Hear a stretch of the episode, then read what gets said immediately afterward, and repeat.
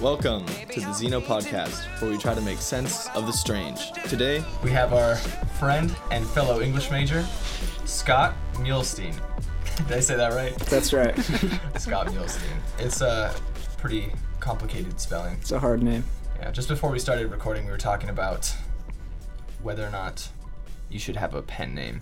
Right. It's a good question Yeah. What are like the best pen names of of history? of history. I don't know. We were just learning uh, in one of my classes about uh, George Eliot. That was a pretty good pen name because she was actually a woman. Ooh. And know. I Could have mean, fooled me. I mean, if she didn't have a pen name, maybe nobody would have even accepted her. So that's a Right. it's a good thing to think about. Yeah. Interesting. Lemony Snicket. Is that a name? Yeah.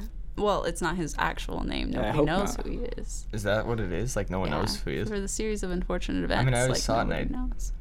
I guess that makes sense. Sounds like a candy. I think Yeah. Yeah, I think that's why Lemony he Snickets. like a gross Lemony candy. Snickets. Well, yeah, like want some lemony snickets. Right. Might be an unfortunate It has- event. it has too many consonants, just snickets. You know? Snickets. And lemony. Snickety. Lemony is kind of a, a softer sound, but then Yeah. snicket just comes through like Snicket cricket. it's like Snickers. Like a lemon bar. That's what it makes me think of. Fine. Yeah. Yeah. There's Snickers something is about good. lemony and then snicket together. lemony Snickers. That's why he picked it. It's an Yeah. anomaly. Hmm. Yeah. That's true. Mark Twain. Yep. W- What It's is good Twain? theory. Like rope? It's like It's- some yeah. nautical thing, right? Yeah, he was trained on a steamboat, steamboat. I think. Oh, yeah. And that's how they measure the waters, and they call out Mark Twain. Mark Twain. Yeah. It's like that's me. That's me. He's like, Yes. what? He's like, not you. Not yet. not you, Samuel Clemens. Yeah. Clemeny Snicket. Clemens. yeah. yeah. Yeah. Well, great. Anyway. Well, Scott is a great poet, and he's here to know. talk about his poems coming out in a book. I guess you're printing it. Yeah, I'm working on I'm working on a book. Yeah. Great. Yeah, it's called um, Thoughts from Yesterday. Nice. So it's just a compilation of poetry that I've been working on for quite a while, three or four years. Wow. So, yeah, Wow. So you've been at it for a while. Yeah. Like, what set you to start trying to write a poetry book? I guess when did you start writing? Well, yeah, poems in actually, initially I didn't set up to write a book at all. I just, uh, actually, it's funny. I used to hate poetry. Um, Really. I I didn't understand. I I mean, like as a little kid, like I feel like most little kids like like like Dr. Seuss or like you know the Sneetches. the poem or some older kids. No, but like I feel like uh I mean, most people like rhyming poetry like when they're kids, you know, because there's just like an initial attraction to rhyming words. right. But like after I figured out that like modern poetry doesn't rhyme, I feel like I was kind of felt I kind of felt betrayed. You know, I was like, what is this like? If it's not rhyming, then it's not poetry, It's and not like, clever. what it what's the purpose of it? It's just you know, I mean, it's just like prose, just without without normal lines, and so Yeah. yeah, Yeah, so I it's used just to weirdly hate it. spaced. Mhm. Yeah, I remember I had that too for sure. Yeah. Like even up until through college, I didn't really like poetry. I mean, I liked songs and lyrics, Yeah. but it always would rhyme. right. Uh, I remember the first thing that really changed my perspective of poetry was when we studied uh, people like T.S. Eliot Yeah, and uh, actually, me too. Ezra Pound. That's his name. Wow. Yeah, Ezra Pound. Yeah, just the craziest like. Don't know. Modern poetry. Yeah. Yeah. It just showed like what you can really do with poetry. Yeah, was like, wow. yeah. Actually, I got really into um, the Wasteland by T.S. Eliot. That's my Um, favorite poem. Yeah, I love that poem. I think I'm actually gonna write my senior paper on that one. Oh, you should, man. It's so good. It's so metal. Yeah. Um, yeah, actually, that's kind of what brought me into liking poetry better, also, is like people like T.S. Eliot. But I remember, yeah, so I didn't like poetry, and then there was this one night, I was probably like 14, 15, and I was just feeling like kind of down, and I was a little bit depressed Mhm. and I just felt like writing. And so I started writing and this this poem just came out onto the page and it was really like old fashioned like Mhm. old timey poem. It kind of sounds like uh it's like a Tennyson it's like Tennyson style. Because I don't know. I think like when you're 13, 14, like that's kind of what you think of as good poetry. At least that's what I did. You know, I was just like, I just want to sound like official. You know, and so like, but I don't know. That that's just what that's just what came out on the page, and I remember finishing it and feeling like, wow, like those are the emotions that I was feeling, and I was able to express them, and I didn't know if anybody else would enjoy it or Right. anything. And sometimes still, I don't know if anyone else enjoys it, but I, I, at least I felt like, you know, like those are my emotions, and it just felt good to get them out onto the page. Yeah. Do you still have that poem? Yeah. Yeah, it's called uh, Wonder. it's called Wonder plus Sorrow. But Would you ever like put it in your book, or is it just I not your know. style I would- anymore? I would have I would You've have to edit it Yeah. pretty thoroughly. Yeah. It's just like a nice memorabilia. You Yeah. just have, like it all came from this. Yeah. just That's like so nice. early stuff, but Did you show it to anybody? yeah, I think I, I I think I showed it to like my parents, you Mm-hmm. know, and my parents were like this is interesting. Like I think I think uh, uh, I grew up in Utah, and um, and so I always kind of grew up with this feeling that like I didn't know if creative things were really valued. Like, and especially, I think Utah culture really values like usefulness and like taking care of your fam- family economically. Yeah. What's Yeah. it? Yeah. There's Anyway, a certain amount of Monetarily. yeah. Yeah. kind of utilitarianism, Yeah. you know. So I don't know. So I always kind of felt a little bit like, ah, this is like the direction I like to go. Like I like Right. creative things. I like art, but hmm I didn't know if it was something that other people would like. So. Do you think like that uh that attitude of not really valuing art has to do with at least it seems like to me it would have to do with the fact that there's so much out there already not just in terms of classics but in terms of modern people doing it That could be it. it just yeah. discourages you like oh there's just this And everybody can do it. Everybody can put it online. Right. Everybody. yeah I've But- thought a- I've thought a lot about how, at least in Utah, you know, you have this whole frontier mindset, you know, that's kind of been passed down generation to generation, and like, I mean, if you think about like pioneers coming to Utah, like, they probably weren't that worried about poetry, you know, like they were just worried about survival, and I feel like that's a lot of the case with America, like. It's a pretty new place, and so people value like what you can do with your hands, like how you can make money. But like art, I think art has been pushed to, to side a little bit, like because like, like it's like when any of us are talking to our friends and they're like, "You're an English major, so like how are you, What are you gonna do, Yeah. uh, how are after you gonna survive? You know." yeah I, I just think there's this general mentality in America that if like, oh, like why are you doing that if you can't make money, you know? Right. And well scotty this Yeah. brings us to the question why are you an english major Yeah. What are you gonna do indeed, yes, I am an English major, a reluctant English major. yeah. So. Did you switch your major, or has it always been English? Um, I just didn't choose a major Oh, for a long time, Yeah. for like two years, and then I was forced into choosing a major because my advisor is like, "Well, you got to pick one, or else we're gonna kick you out." So, okay. Yeah. Very forceful. what was it between english and Uh, I've always been really interested in art, so I thought about being an art major, but I knew that the art program here was focused on like realistic art, and that's not really what I'm interested in. Mhm. And I also thought about doing humanities or anthropology, which I'm also really interested in, but Nice. Well, you Uh, chose the right major, Scott. so. Yeah, it's a good one. It's a, it's a good one. So it's definitely not for everybody that's a little disclaimer That's Mm. for sure. yeah, it's a lot of not reading for the a lot of writing faint-hearted. If you don't like reading, don't do it. or writing, Yeah, writing Yeah. research papers. Exactly. In particular. I just died last night with a research paper. Oh man. i have yet to man. write a pretty solid research paper. solid Mm. isn't The like stress is real. a block of text. Not so much like really killer, like a good Yeah. one. Get to write a full one, huh? Yeah, it'd be rough, but it's interesting. Yeah. No, it's good skills. I think, I think the best thing so far about being an English major, I think, is like just being exposed hmm to a lot of old literature because I think I've always had a curiosity of like trying to get into older classic literature, but it's hard on your own. You know, like if you don't have somebody to guide you through it, to like say like this is why this is important, this is why this makes sense, and I've I found that's really helpful with the professors. So.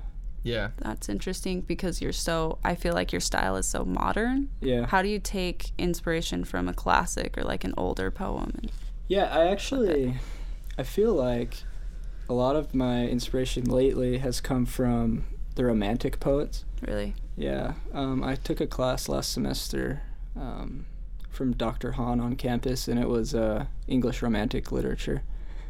And I had never really read any romantic poetry before, but like once I started understanding like the theory behind their poetry and like how they composed it, Mm-hmm. I felt like, man, like this is me, you know, like this is. Yeah.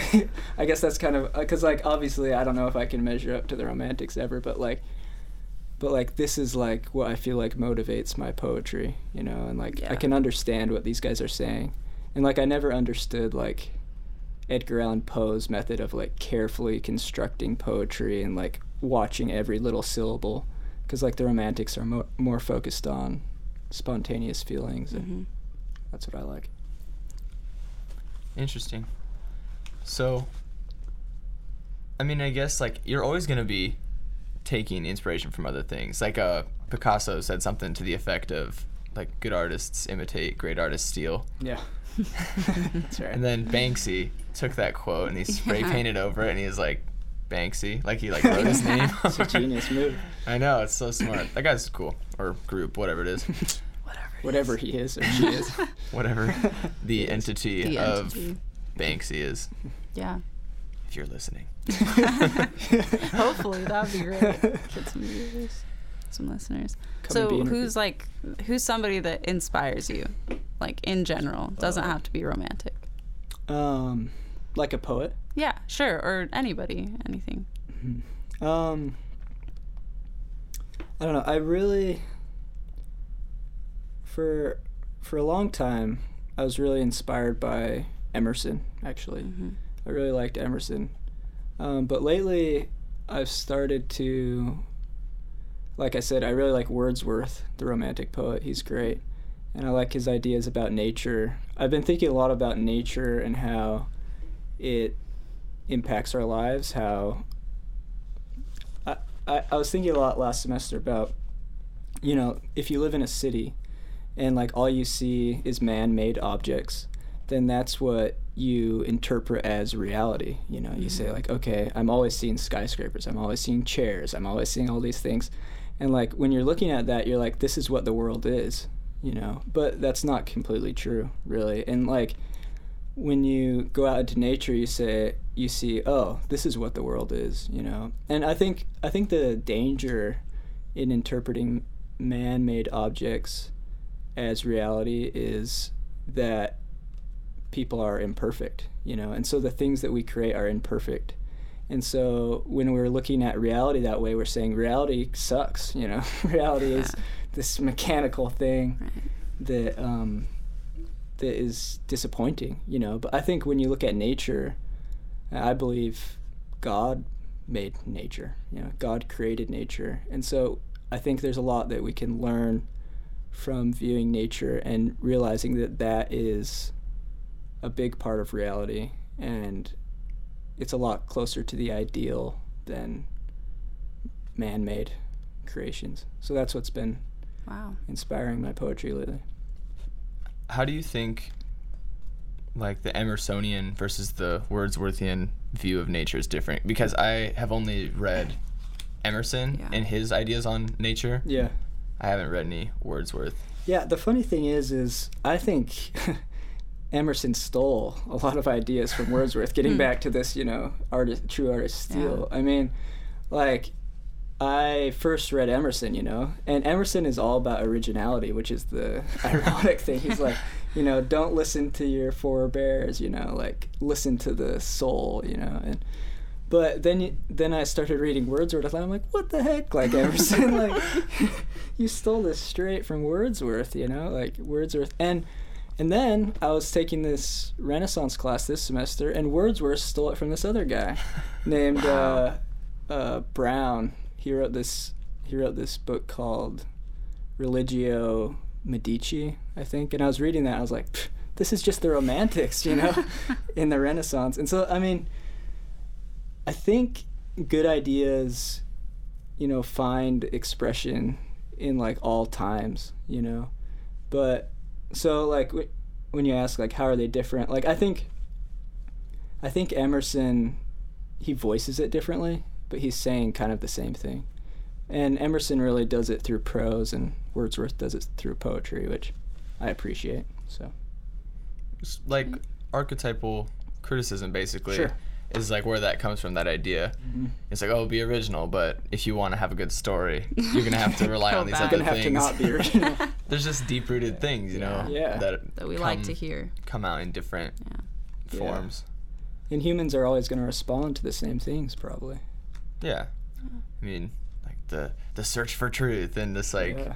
there is something that's mysterious about nature because Yeah. we are we feel like we're separated from it but if you take if you like view people as animals everything Uh-huh. that we make is nature Mm-hmm. so it's just like it's both something that's understandable and something that's mysterious Yeah, it's super interesting.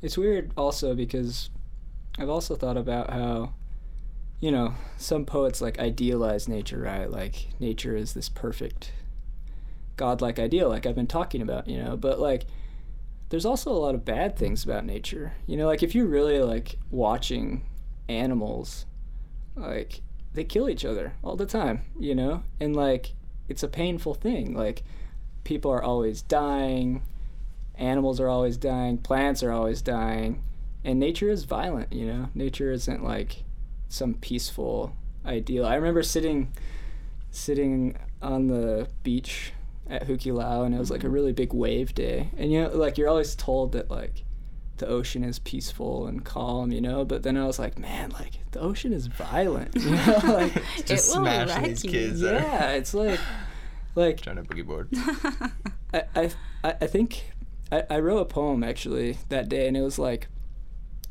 um, there is a line in it. I don't know if I can remember, but it's something like the ocean, the ocean is wild and free, not like how God wills our souls to be, you know. But like, I feel like sometimes we think that the ocean is like just this big peaceful meditative space but like it's it's also pretty violent you know and i think that's true for a lot of nature yeah that idea For comes sure. out in moby dick and sure. That we've been reading in class Yeah. yeah. everything just ties into each other. Oh, man. archetypal criticism is we Oh should talk about that more because i'm behind but Let's catch up. Gotta get caught up. Should we read it during the podcast? It's got some some good passages. Yeah, no. no I- i'm enjoying it. Yeah. It makes sense why it's so famous. Yeah. I'm just like wow. This prose. Whoa. it's heavy. Yeah i really do think it's funny i don't i don't know if brother already agreed today but i think it is funny yeah it's a funny book but life is funny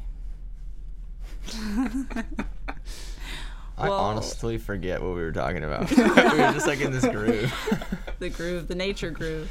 oh Yeah. right it was about Well- nature Yeah. yeah Oh yeah. So like, why is nature? Why do bad things happen? Oh yeah, that's what I was thinking about. So Right. Mhm. just like the the essential question of life: Why do bad things happen?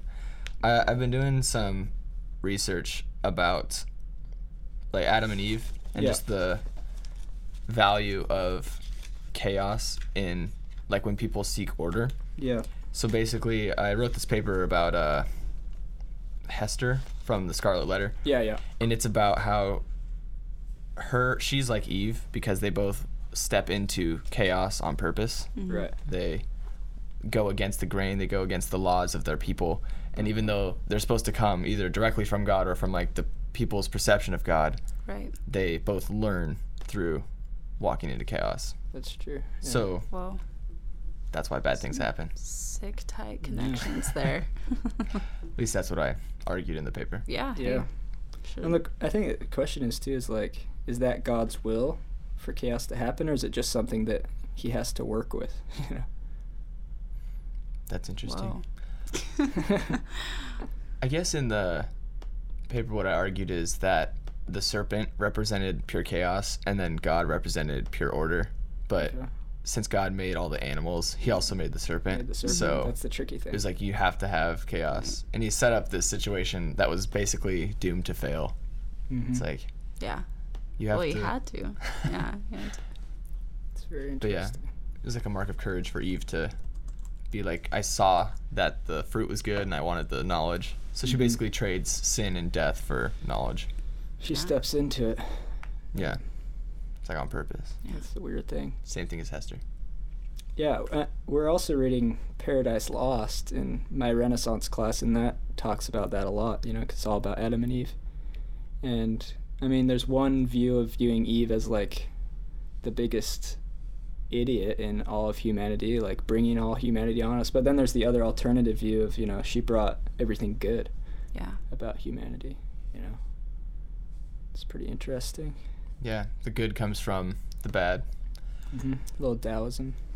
Taoism there. Everything's tied into each other. Yeah, Yeah. chaos and order. Everything yeah. is Mm-hmm. tied together. That's the like the white in the black Yeah, the white paisley, and the black. and the black and like the white paisley. Right. They're intertwined. Yeah, I'm actually trying to find this poem. I wish my it's on my iPad, but, but uh, my iPad's dead. But um, I just wrote a poem about this topic. It's about contradiction, Mhm. and hopefully, does the internet not work in here? I don't know, but I've been struggling with the internet this week. I don't know. So- yeah, it's yeah. been coming in and going in pockets. yeah. Anyway, at the at the end of the poem, I just say, contradiction is the universe's habit. You know. Mm.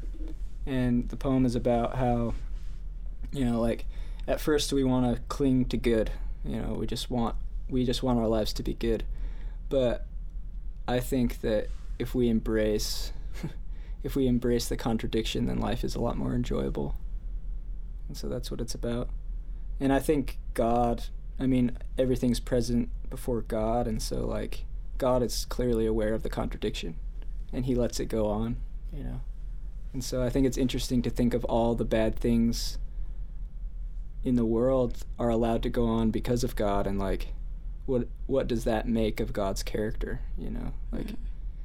he must value what the bad can teach us enough to let it go on, you know. And I don't know if I could get myself to that point, you know. What do you mean get yourself to that point? Well, I mean, if I was God, I guess. like, I don't know. Like, I don't know if like I could get to a point where I feel like, yeah, like it's worth the Holocaust is worth it. You Mhm. know, like, like the Holocaust is worth what it can teach humanity. You know, or Right. something like that. Like God's mindset much must be like much bigger, Higher. higher, better than ours. You know, if that's the case, and I don't know. I think that's one of the mysterious things about God. Do you have any poems that address this besides the contradiction one? I, I actually I have this one I just wrote. Um, it kind of contradicts it. Has a little bit of that biblical metaphor in it. So I- Archetypes. I, could read it if, yeah. Yeah. if you guys want by all to. means. Absolutely. um, this I, I wrote it the other day and like I don't know. Sometimes I feel like I write best when I'm really hungry. You're tapping thought- into your primal self. Yeah, yeah, I don't know what or it flight. is. Must write. it's like my brain just like turns on. You know, I think Yeah. it's funny like all through all cultures there's fasting you know and people feel like they can reach some sort of higher mental state and i feel like when i'm just like starving student sometimes i write better poetry so I don't, I don't know what it is but Maybe it's just from a really okay. I am not into anatomy, but when or you- English majors pull in some people. biology majors here but maybe it's like when you are not eating your your blood that would go to your stomach is like just focused to on your- everything else For and it's not trying to digest because if you're always eating and you're never taking a break like your stomach's always going so maybe it's just Yeah. you're letting your stomach take a take a week off just kidding Yeah. that'd be a long time day Sure. off yeah i've also thought about like what if you're like you know a hunter gatherer or something and like you're starving like clearly you need to have your full mental capacities to find your food maybe that's it that makes sense Right. yeah quicker Jeez. yeah, I don't know. But, one of those uh, things might be true yeah, we don't know. Maybe. just We're speculation. just English majors, just just, speculating majors. about the body. That's pretty much what being an english major is it's Yeah. like It's this just might be true speculation. speculation. I can't put my finger on it, but this might be true. Here's some proof. Here's Yeah. some proof that other people just have said, but they're also saying it might be true. yeah, it's my research paper today. it's all about the the search It's the journey, you know. Yeah. You can't just like attain it. That's right. It'd be too easy. Um. Yeah, so I'll read this. Um, so I don't have a title, but it's called. But the first line is well bulbous. so, so yeah. And also, just a little disclaimer: I don't really like reading my own poetry. I feel like. I feel Carly, like. read it.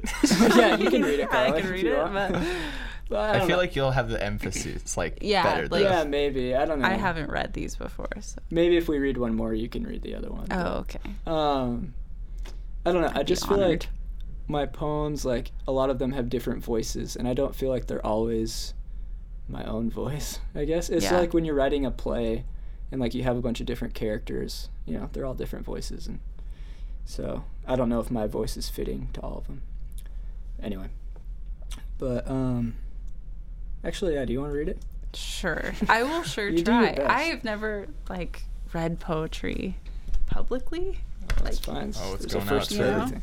To the people. I know, it's exciting. okay. Well, the bulbous sylvian intensity of nature's forms alleviates the suffering of my early youth. That dry, dull dirge that sat at the back of my throat, alleviated by Eden's pouring syrup and God's wicked bounty. Why is this? Is it really as clean and pure and slick? I think it appears alive. Doesn't it appear alive? I feel more brotherhood with the snake on its slimy sides, the, the machina with its fallow hides. It seems a wicked destiny awaits me. For I love the works of sense and the vile forms of God, and I see a heavens that's more immense even than this rapturous sod.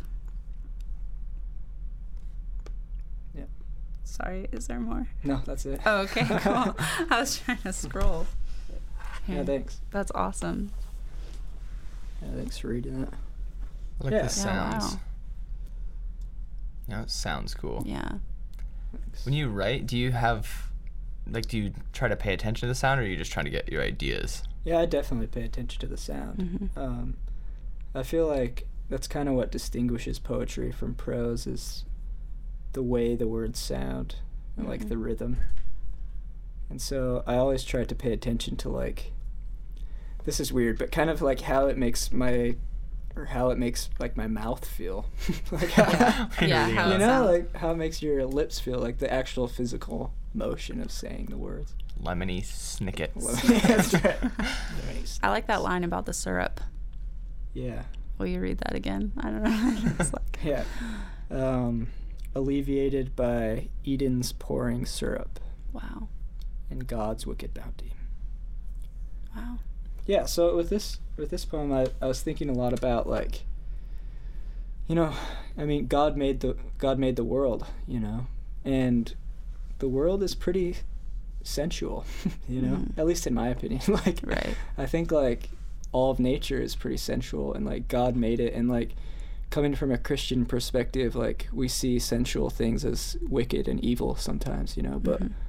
I feel like there's a lot of goodness in the sensual side of nature, I guess. Yeah, So- and it depends. Like, what are you defining sensual as? Yeah. Well, I mean, the senses. I don't know. Like, I feel like even the plants, like the plants here in Hawaii, you know, like the very like slick, like oily plants, like feel and seem very sensual to me. Like, and and and like very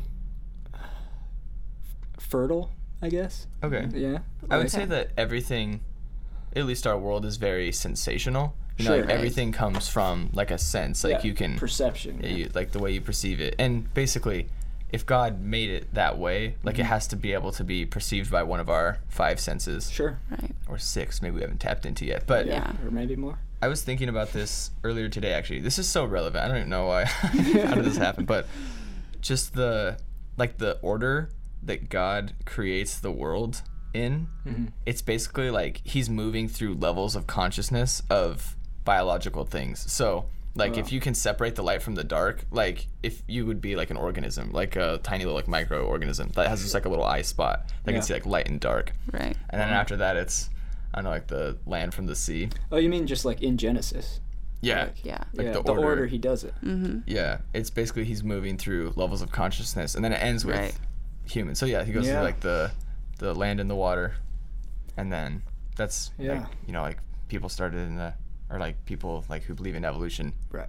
Like it's not really believe in evolution. Evolution holds that things started in water, they came on land. Sure. Um, No, I, I've actually thought a lot about that with Genesis because, you know, like as a Mormon, you think about evolution, you know, Right. and you read Genesis, and it's interesting that the way, like you say, that God created things is kind of the same order as evolution. You know, it starts with Mm-hmm. very basic things. I think it might even start with insects. I don't know. I can't remember. But, and then, but it, it definitely starts at the beginning with fish, Yeah. and then it goes up, up, up, beasts, and then humans, you know. yeah, I wonder if that's just like a big There's probably a connection. metaphor for Yeah. evolution. yeah. I don't think that religion and evolution are incompatible. No, like a I lot of people think think, so like, oh, it's No, like me neither. incompatible, but Right.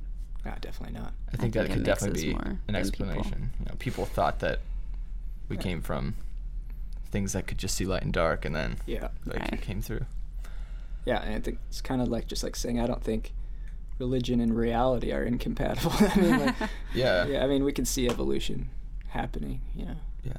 And even after that, we were just regular people, you know. We Mhm. were some uh, early primate type thing, but Sure. then we something happened, like we ate an apple and then we just like changed, We you are. know. Now Yeah, I we know. know We how that became. Now we know self-conscious, everything. you know. Yeah. Yeah. I Because don't know they about it, yeah. they realize that they're naked. So at some point, That's a level of new consciousness. yeah, it's like they it's a big up. consciousness leap. Oh, I'm naked. Yeah. Oh, Yeah. man. yeah. Yeah. some old wisdom packed into those short verses. Wow. Didn't know I was getting what I was getting myself Deep into the theology today. today. I know that's awesome though. Do you have any more poems you want to share with us? Maybe Yeah. from your book? Sure. Yeah. Um. You guys read some of these. Yeah. Um, Loved all of them. I could read uh, this one, the black top one. Black top. Down. Um, this one's a lot different than that one I just read. Um, it's very much about society and government and the state of our world. And so it's not about nature. This was before I got into the romantics. So That's okay. it's more, maybe even more T.S. Eliot esque. It was when you were in the world and your whole perception was man-made perception. Yeah, that's right. I What are these machines? I was confused. No, um, yeah, th- this poem is interesting because when I wrote it, I feel like it's one of those where it just all flowed, flowed out, you know. And I remember after I wrote it, I was like, "Oh, this, I don't like this poem at all. This Really? sucks." And I, I actually remember talking on the phone with my mom and being like, "I just wrote this poem and like." I don't like it. it's just really terrible. I I remember I thought about like just deleting it, and um, but I didn't. And it's weird to me because I feel like writing it, I tapped into some weird awareness I had of like what was going around on around me, like in the news and stuff. And it was weird. This past election, I was thinking about Donald Trump, like we're all thinking about, and thinking about Hillary Clinton. And I feel like some lines from this were applic- are applicable to that election, which is weird. I don't know what that means, but Mm. when did you write this? I wrote this, uh, I think 2014. Oh, okay. Oh wow. So- Yeah. Yeah, quite a while ago. But uh, yeah, I'll read it. And just a little uh, clarification. I use this symbol in this poem of tabletop sinks, and it refers to parenthood. So, Okay. and specifically motherhood. And that might sound a little bit sexist, maybe, to associate motherhood with tabletop sinks, but I mean it in the best way, I guess. So. All good intentions. Anyways, yep, blacktop. The world is a dark blacktop street with a store and poison concrete sun. Sand and cactus gardens with sign paint that peels off. Old hotel on the corner. Nobody listens for the sound it makes. Who would listen for the sound it makes? Like the call of a jackal or a wolf, howling at the peeling moon, the moon peels like the sun. The sun peels the paint and nobody knows where and how tabletop sinks play the part of defining moralists at play with the progress of the nation. And it's people who do not care anymore whether murderers or plagiarists seek the position of defining office. And those offices in shambles due to lack of integrity stirred by the pot of jealousy, want, need, and greed, which calls itself progress. But we know that progress comes from tabletop sinks. We know that progress comes from the home of those minds wandering in the dark of the back alley street, in the bag of the leg raised to ward off the predators of justice, to ward off all that is good. What is good if not tabletop sinks? Who is good now, anyway? Who's to say if the sun comes up when it has never fallen down? And who's to say the moon never called the sun up for a party that went wrong and left the world lost? Who's to say when turquoise paint leaves the town for a bar and a drink and some baseboards that don't mean much? But God is in his church and he's calling, like a jackal or a wolf, and the soundproof walls of the church have the populace in disrepair and agony in a predicament so steep that nothing short of a jackknife and a colored sword of truth could save them. But those are in the garbage bin, and nobody looks in the bin when it's already full of tortillas and old broken bottles, of painted towns and deadbeat fathers and misplaced education. Save the bottles, throw them away, and the world will become as bright as if the sun had never fallen. Shout the diseased. Shout the diseased. I kind of messed up that last line. Yeah, no, I loved it. Wow. yeah, Yeah. thanks. That was my favorite one of the Mhm. poems that I read from Yeah. your book. I guess your soon to be book. Yeah. How come? It just was interesting. Like it was so many different ideas, and honestly, I am not 100% sure about what you intended everything to mean, but I guess no one really can be. But just the way that you, I don't know, compare the different forces of society, um, you the way that you look at them, it's a. and with the tabletop sinks, I didn't relate it to parenthood, but I just thought it was it was something that amongst all these like big forces, you have just like this little thing, you know, Yeah, it's a just simple si- thing. yeah, simple. Mhm. Thought that was a good juxtaposition. Yeah. Yeah. Yeah. Yeah, and I really do think that simple things are what maintain our civilization. You know, it's it's what keeps our civilization in check. You know, good good people and good families. You know, hmm Yeah. Good old values. Yeah. good old values. I Family values. No, that's awesome. What's up with the last line? Shout the diseased. Yeah. I think for me it's it's like an it's an acknowledgement of my own ignorance.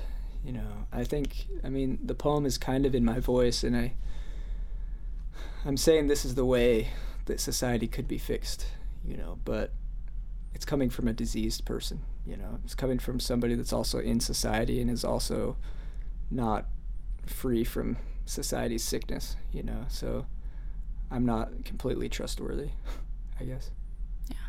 No one's above it. Everybody's in it. Yeah. Do you think that's why we can't fix it? Because we're all inside of it. Yeah, I mean that's probably a big part of it. Yeah. I think that's why it's important to go to nature. Is that a big theme in your collection of poems, or do you even have a theme, or it's just pure Uh, Scott? I don't know. I think it's. I think if there is a theme, it is Mhm. thoughts from yesterday. You know, thoughts Mhm. from my past four years. You know, Yeah. what's been on my mind. I don't know if that's a good enough theme. Yeah, absolutely. It's been. It's your theme. Yeah. Yeah. Well, talking about these ideas has been really interesting. I'd like to talk a little bit more about the actual process of you writing. Yeah. Sure. Because I feel like a lot of people. I mean, how long have you been writing in general? So since you were 13, so Uh, I think it's probably 15, 14, 15. I don't, know. it's like 2011 probably. 2011. So that's what Wow. Yeah. six years ago. It's a lot of time. yeah. So where do you draw inspiration from? Just besides you know thoughts of Sounds like yesterday, just stuff you think about walking around town. yeah, honestly. Bobbing downtown. Just Uh, I don't know. I think it depends on when I'm talking about because um, different times, periods in my life, I, I feel like I draw Mhm. inspiration from different things. I guess lately I feel like I've drawn a lot of inspiration from things I've read. You know, f- f- other ideas. but a while ago, I tried to. My main purpose in poetry, my poetry was to kind of excavate my mind and like excavate my subconscious. And so that was my purpose and my inspiration for a long time. So it was a lot of like inward focus, you know. And then um I mean before that and during that time I was also influenced like with this last poem by you know, current events and like the news and the things that swirl around us, you know, all the time. And so yeah, I think it depends on the time period. hmm Do you try to write every day? Is it more like No. trying to get everything down? or are you just like, oh, this is a gold nugget, you know, of No, I- idea? I think especially with poetry, it's important to not force yourself mm-hmm. into poetry. I think with novel writing and stuff like that, and like obviously research papers, you Ooh. got You gotta force you gotta yourself. force yourself to the grindstone, you know. But I think there's something about poetry that like really good poetry really does come from inspiration, and when your thoughts are all kind of like when they all congeal into something and you just feel like you need to put it down at least for me that's how it is. you know mm-hmm. like i don't i don't feel like i write very good poetry when i sit down and say okay i'm going to write a poetry about racism and this is how it's going to go you mm-hmm. know but Yeah.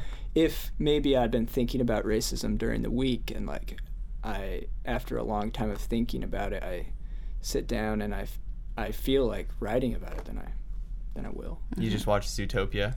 yeah, uh, that really would get me going. Yeah. I like Zootopia actually. It's a good movie. Okay. That's cool. So, when you get disturbed, like discouraged with writing, you just you just stop. You just like I'm disturbed, discouraged. You get disturbed. I mean, I get discouraged. yeah. Like Mm. any advice for people out there just trying to put together their own collection of poems? Yeah, I think I think for a long time I was really worried that like I think once I started writing writing poetry, I got worried that I would just lose it. You know, like I would just lose the desire to write and lose any ability that I do have. And so, and I'm kind of paranoid about those kinds of things. I'm like always kind of worried that like my life is going to change. I guess. And so like Well, spoiler alert, it is. yeah, yeah, it's a bummer. Huh? But uh, yeah. So in the past, yeah, I've been worried that like I would lose my ability to write, and like sometimes I would get discouraged, like oh, like I have no inspiration. But I think the biggest thing that's helped me is I don't know if somebody told me this or what, but like if I don't know what to write, then I just write about not knowing what to write. like Yeah, That's a like you lot write about writer's block. yeah, Yeah. I just write about writer's block, you know, and and that seems to help. I Yeah, guess. so you get into like, why is this happening? yeah, just gets into like your consciousness. And, yeah. Absolutely. So then it's less about just like writing about certain thing, and it's just about writing about what you're feeling. Like if you're feeling like, oh, I'm too discouraged to write, write about being discouraged to write, and then You're like, all right. yeah, Yeah. Would you say it's fair to say like the best poetry comes from like tapping into like the ether, like just the the for like the inspiration that mm. comes and then. Yeah. like when you revise, that's when you really bring like the grindstone like Yeah, so I, I think like like I was saying earlier, like for me it really comes back to the romantics. Like William Wordsworth had this idea where, you know, poetry is like inspiration recollected oh, I can't remember exactly what it is, but it's like something like inspiration recollected in tranquility. So like he would, you know, go out into nature and like feel a lot of emotion, you know. But he wouldn't write the poem right then necessarily. Like maybe later in his life he would write about that feeling, you know, and recollect and kind of like compose it into like a synthetic whole or a not synthetic, like a cohesive whole, mm-hmm. you know. And like I think for me like I'll write when I'm inspired, you know, but and when I feel like it's coming from somewhere else, like I guess from the ether, I guess. But like but but and I think that is really important to write like that. But I also think that if you just leave it like that, it's gonna be pretty like messy and like terrible most of the time. I think rarely you get a poem that's completely finished just after that first inspiration. But sometimes I think you do. Like this this one Blacktop was pretty close. Um, but I think there's a lot of value in going back after that initial burst of inspiration and like trimming it, manicuring it, you know, just making it flow better, fixing the rhythm, fixing the specific words. Like that poem I just read you guys today about nature and sensual things. Like, I couldn't think of a word in there when I first wrote it, and so I just put Mhm. a placeholder word in there, you know. But I knew what I wanted to convey, but I just Mhm. couldn't think of the word for it. And so I think there's a lot of value in like after the initial inspiration, uh, yeah, manicuring it into something that's more beautiful and flows better. Yeah. How long do you let those pieces sit? Like, you know how you write something down, you're like, okay, this is awesome. I'm happy with it, but I know I got to revise it. Like, how long do you let that sit? Or Yeah, do you have yeah, I mean, it depends. I mean, that's what's so hard about like compiling a book, you know, because like I feel like even though I do re- revise something to Mhm. something that I like, like I feel like it's not exactly right? right. You know, I I, I listened to this I listened to this podcast about about artists a while back. I think it was Malcolm Gladwell, but he was talking about um, different kind of artists. Some artists that you know they are always tinkering with their artwork. You know, they're never finished with their painting or whatever. And then there's other kinds of artists that will just have flashes and be done. You know, and I think I probably tend towards the tinkering Mm-hmm. tinkering side and so Always fixing. always fixing and like like I was just looking back at some poems that I wrote a long time ago, like three years ago, and most of them are crap. You know, most of them are really bad. And then, but I found like two or three where I was like, I like these, but I'm gonna edit them, you know, and change them and like make them uh, make them flow better. So basically, you just wait until you feel like you should go back to it. I mean, Yeah. yeah, I don't have a set rule. Uh, in That's other words, yeah. yeah, it's not a not a machine. It's Yeah, poetry. yeah, it's poetry. I mean, I don't, I don't ever want to feel like I have to do poetry. Right. Yeah. So It's fun yeah, for you. it's yeah, it's enjoyable. For me. Is that why you decided? You just woke up one day, you're like, this would be cool as a book, like as a collection. I was actually thinking a lot about how I don't like digital things. yeah. You know, and like I don't trust digital things. True English major form. yeah. You Like- luddite. yeah, complete luddite. I'm like, I don't know. We're like- using microphones right now. yeah, sorry. It's I all should, good. Should record this on a piece of paper. Um, Just a transcript. Really. Shorthand. for all you fellow Luddites out there. No. Um. uh, what was I? What was I saying? I How did You don't you? I guess. technology. Yeah, I trust Yeah. technology. Yeah.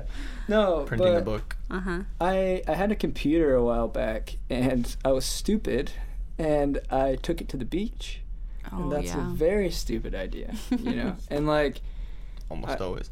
yeah. Almost always. yeah, always probably. And I it got wet. it's a terrible, terrible situation. And I lost a lot of stuff, you know. And so there's something about for me just having something printed out where I can feel like, well, if the digital version is corrupted, then at least I have the print version. If the print version like Mhm. catches fire, at least I have Yeah. the digital version. Right. So it's more like for myself. I, I don't know, like, I would love it, like, if other people read my poetry. And I feel like I write with the purpose of other people reading. But I don't know. I don't know if people are that interested in poetry these days in general. So I hope so. Yeah. Very cool. You can get them interested Yeah. with your book. What's your poetry cool. experience with publishing things before? I mean, I guess like what's your plan for publishing it? You just want to print a book and give it to people? Yeah, so I mean, I I have had two poems published in like little literary journals, and so there's that. But um, This is a little offhand. This is that. So there's no. I'm I'm so offhand about it because it's like one of them was in Kathmandu. and like I don't know who's reading literature in Kathmandu.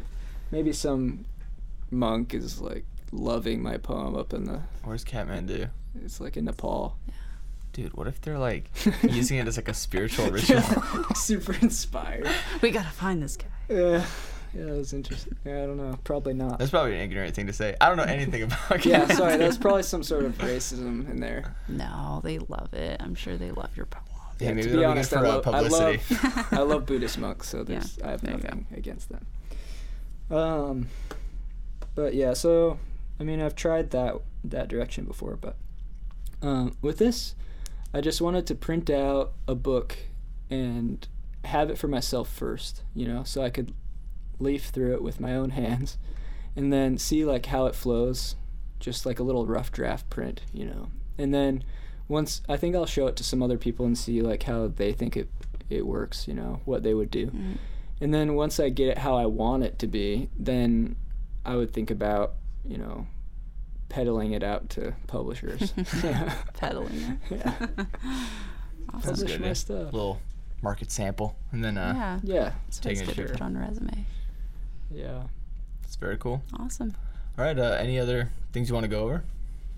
Um I do want to say one thing that in an attempt in an, in an attempt to make poetry palatable to other people, I've I got I got really into like folk music, you know.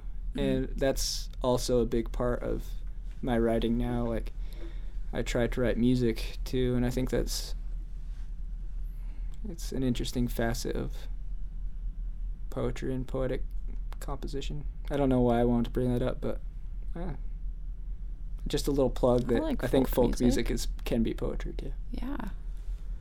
Yeah, I mean lyrics always been Mm-hmm. Sure. poetry, Yeah. Bible verses, Mm-hmm. Songs. lyric. The, Yeah, songs. Yeah. All right, well, very cool. This has been a good time. Yeah, thank you for Yeah, coming thank you. on and Being on talking the with English us. Vortex. Yes. Sorry for chatting so much. no. No, Where can the people follow you? Like, Oh, around the halls. So if you guys fly out to Laie, Hawaii, no, uh, I actually didn't have a phone until I'm a real luddite. I uh, I didn't have a phone until yesterday, but um, Wow. oh my goodness. I mean, I did a few months market. ago. I, I I I smashed it, but um, yeah. So I suppose maybe Instagram Okay. Scott underscore Russell. I think there's a lot of underscores under the. I can't remember, but you can try to find me. Or just hunt. come find his book. Yeah. You can Yeah. follow Come him find there. me. Well, Okay. maybe don't Thoughts- find me in person. Could be thoughts scary. for yesterday? Thoughts, of yesterday? thoughts from yesterday. Ah, that's Thoughts from- prepositions. Come on. Come on. Thoughts No, of. That's awesome. Yeah. Thoughts from yesterday. Oh, yeah. Thanks. Thanks for having me. No, it's been great. Fun stuff. It's a privilege. It's fun. It's a privilege. Thanks for tuning in. This was the Xeno Podcast. You can follow us on Facebook and Instagram at Xeno Podcast. That's X E N O podcast. If you have any questions or comments about what we talked about today uh, or suggestions for future episodes, you can email us at podcastzeno at gmail.com. This podcast was brought to you by BYU Hawaii's Reading and Writing Center. Thanks for learning by listening.